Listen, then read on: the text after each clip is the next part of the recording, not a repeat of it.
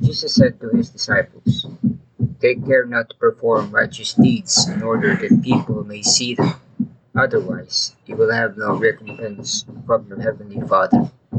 When you give alms, do not blow a trumpet before you, as the hypocrites do in the synagogues and in the streets, to win the praise of others. Amen, I say to you, they have received the reward.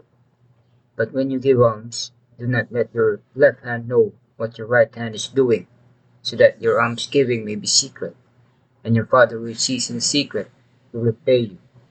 When you pray, do not be like the hypocrites, who love to stand and pray in the synagogues and on street corners so that others may see them. Amen, I say to you, they have received the reward.